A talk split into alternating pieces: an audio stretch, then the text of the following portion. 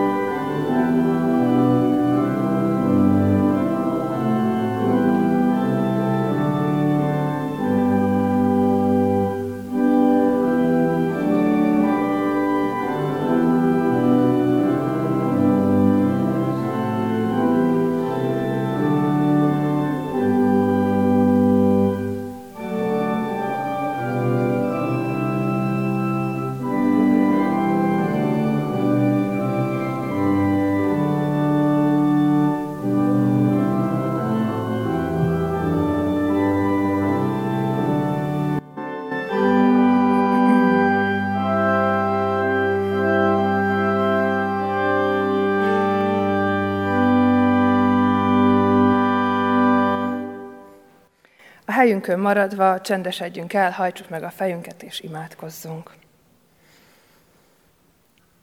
Drága mennyei atyánk, teremtő Istenünk, áldunk és magasztalunk téged a te hatalmas tetteidért. Áldunk és magasztalunk, mert te megteremtettél bennünket, mert te a haj szálainkat is egyenként számon tartod, és nem hagysz magunkra az életünkben sem, hanem a gondviseléseddel kísérsz minket életünk minden percében. Akkor is, amikor nehézségeket élünk meg, akkor is, amikor menekülnénk az életünkből, akkor is, amikor fájdalmak kísérik az útjainkat. Tudjuk, hogy Te ott vagy velünk, Te támogatsz, Te fogod a kezünket. És hálát adunk neked a Te útmutatásodért is, a Te ígédért, amiből Te a Te útmutat, útmutatásodat adod nekünk. Hálát adunk neked azért, hogy a Te ígéd mécses a mi lábunk előtt. Hálát adunk azért, hogy vezetsz, és nem hagysz magunkra. Könyörgünk, hogy szentelj meg minket, hogy a Te szent lelked legyen itt közöttünk. Szenteld meg a mi szívünket, a mi ige hallgatásunkat. Szenteld meg a mi életünket.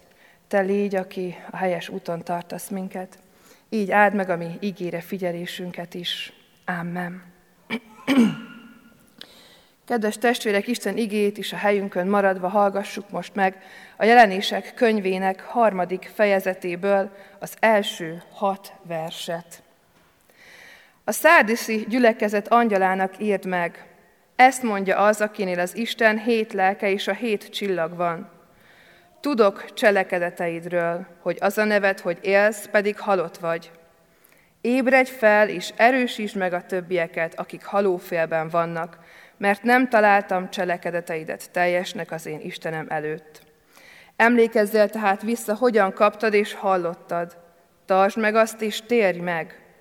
Ha tehát nem ébredsz fel, eljövök, mint a tolvaj, és nem tudod, melyik órában jövök el hozzád.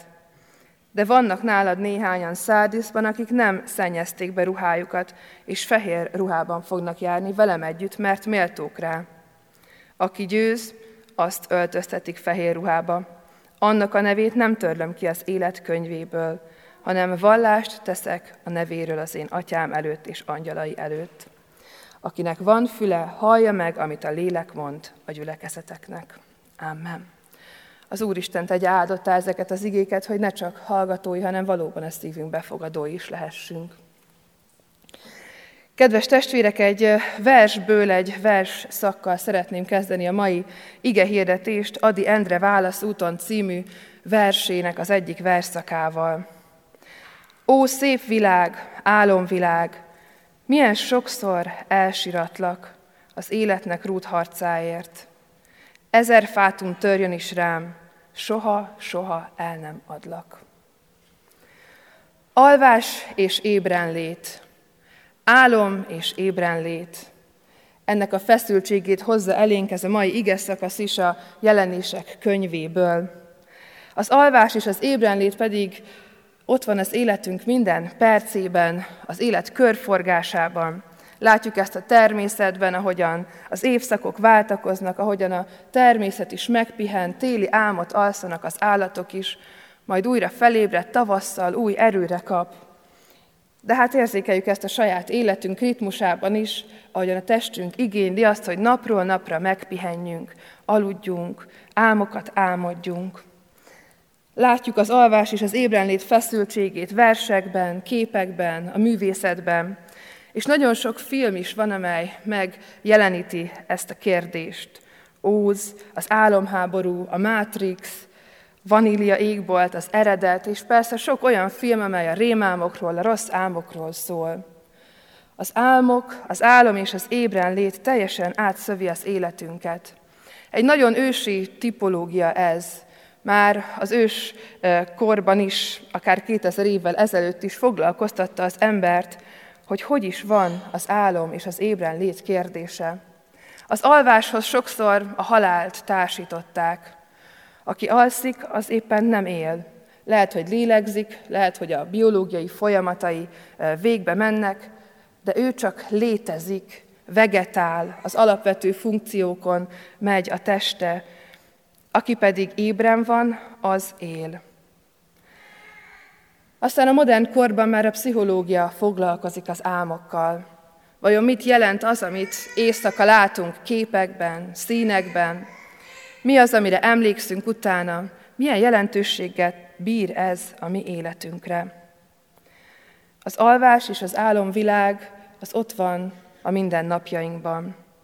És nem csak akkor, amikor este nyugovóra térünk, hanem sokkal mélyebb és sokkal átvitt értelmekben is. Az ember hajlamos arra, hogy meneküljön a valóság elől. Hajlamosak vagyunk arra, hogy álomvilágokat gyártsunk magunknak, hogy elképzelt világokba meneküljünk el, ahol egy jobb élet, szebb gondolatok, egy jobb környezet vár bennünket. De gondolhatunk arra is, hogy milyen, amikor csukott szemmel járunk a világban, nem is valódi álom, nem is valódi alvás ez, csak elfordítjuk a fejünket a, csúnya, a csúnyáról, a rosszról, az élet nehézségeiről, szemet húnyunk olyan dolgok felett, amik a valóságban, a realitásban ott vannak, mert nem tetszik.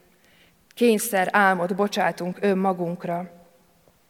És ott van az az, éri, az az érzés, amikor annyira hajt bennünket az élet, hogy úgy éljük a mindennapjainkat, hogy csak vegetálunk, csak aludni járunk haza, egész nap robotulunk, és szinte úgy érezzük, hogy nem is élünk, csak létezünk. Még veszünk levegőt, még mozgunk, még valami hajt bennünket, még van energiánk, de nem valódi álom ez, nem valódi élet ez.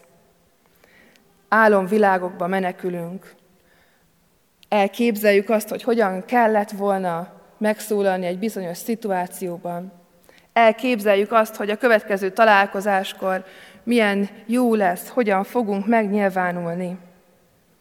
Álmodozunk arról, hogy milyen lehetne az életünk, álmodozunk arról, hogy mire vágyunk, hogy mit szeretnénk megélni az életben. Szokták mondani a fiatalok az ifi órán is, hogy sok idejük megy el ezzel a bizonyos daydreammel, hogy nap közben csak ülnek otthon, kifekszenek a fűbe, és azon ábrándoznak, hogy milyen is lehetne az ő életük. És valljuk be őszintén, hogy mi is hányszor és hányszor tesszük ezt. Sokszor előre elmélkedünk, ábrándozunk, álmokat szövünk, sokszor olyanokat, amik teljesen irreálisak, és talán nem is fogjuk tudni megvalósítani őket soha. Sokszor persze olyanokat, amik motiválnak, előre visznek, és amik olyan célokat adnak az életben, amiért érdemes lesz felébrednünk, felkelnünk ezekből az álmokból. Ez a mai modern világ az álmot, az álomvilágot a szorongásának a csökkentésére használja. Menekülünk a valóság elől, mert a valóság szorít, a valóság csúnya, a valóság megtört, a valóság fájdalmat okoz, a valóság belénk hasít, a valósággal nem tudunk mit kezdeni. A szorongásaink elől menekülünk olyan világokba, amelyekbe jól érezzük magunkat. De ez a mai igénk arra hívja fel a szárdiszi gyülekezet figyelmét és a mi figyelmünket is, hogy ébredjünk fel. Hogy ezek az álomvilágaink nem a valóság, és hogy van egy valóság, amiben érdemes felébredni, és nem csak létezni, hanem élni. Mert az igazi ébrenlét az életünkben az az, amikor találkozunk ezzel a realitással. Azt írja ez az ige, hogy ebben a gyülekezetben sokan vannak, akik még szennyes ruhát hordanak. Azt írja ez az ige, hogy abban a gyülekezetben olyan cselekedetek mennek végbe, amik nem tetszőek Istennek. Azt látjuk, hogy egy olyan gyülekezetről beszél itt ez az ige szakasz, egy olyan gyülekezetnek szól ez a levél, akiknek a valósága, a realitása ugyanolyan csúf, hasonló csúf, mint a miénk. Az ébrenlét, a felébredés az egy önismereti út. Meglátjuk magunkat szennyes ruhában. Az embernek az agya sokszor próbálja kitölteni azokat a helyeket, amiben nem tökéletesnek látjuk magunkat és a világot, ezért is menekülünk olyan sokszor ezekbe az álomvilágokba. Pedig érdemes a realitással szembenézni. Érdemes önmagunkkal szembenézni meglátni magunkat abban a valónkban, amilyenek igazán vagyunk. Megtörtek vagyunk mi is, csúfak vagyunk mi is, szétszaggatottak, sebzettek, és ezelől is menekülünk. Mert szembesülünk az igazsággal, szembesülünk a valósággal, és nem egy egyszerű ébredés ez. Nehéz, súlyos, megdöbbentő, szinte lebénító az, amikor a valóság, a realitás ott van előttünk. De van benne valami felszabadító is, mert megváltoztatja ez az élethez való hozzáállásunkat. Leesik az állunk, kinyílik a szemünk, ráébredünk mindarra, hogy milyen is ez a világ valójában. Ráébredünk, hogy ki, mit, miért és hogyan is tesz, hogyan is tett, és mi magunk is, hogyan és miért teszünk. Felébredünk az addigi alvó állapotunkból, és egyszerre a világ összefüggései, egy teljesen új alakzatot adnak elénk. Mert nehéz felébredni. Nehéz felébredni az igazságra, a valóságra. Az embernek problémája van a valósággal. Nehéz szembenézni önmagunkkal. A szárdiszi gyülekezetnek 2000 éve is problémája volt ezzel, hogy meglássa a maga szennyét, meglássa a maga csúfságát, és problémája volt azzal is, hogy meglássa az Isten igazságát, az Isten valóságát. Pálapostól az Efézusi levélben is azt írja, ébredj fel, aki alszol, támadj fel a halálból, és felragyog neked a Krisztus. Hány református énekünk bátorít arra, hogy ébredjünk fel, ébredjen fel, aki alszik, és és valahogy máshogy nézzen a világra, Krisztus fényében, a ragyogó Krisztus fényében. Mert az embernek szüksége van a szabadulásra. Érezzük, hogy az a valóság, az igazság, a realitás, az szűk, az fájdalmat okoz, az szorít, abban nehéz ott lenni. És egyedül az embernek valóban nehéz. Egyedül szembenézni mindazzal, amik vagyunk, és ami körülvesz bennünket ebben a mai világban is, nagyon-nagyon nehéz. Szükségünk van a szabadulásra, arra, hogy ne csak ennyit lássunk. Mert a világ valóban csúf, az élet realitása az szörnyű, de a Krisztusi valósághoz, a Krisztusi ragyogáshoz hozzátartozik az is, hogy ez a világ nem csak ebben az életben a mi terünk az életre, hanem van ennél több. Adjuk el az álomvilágunkat, engedjük el, ne szorongassuk úgy, ahogyan a versben hallottuk.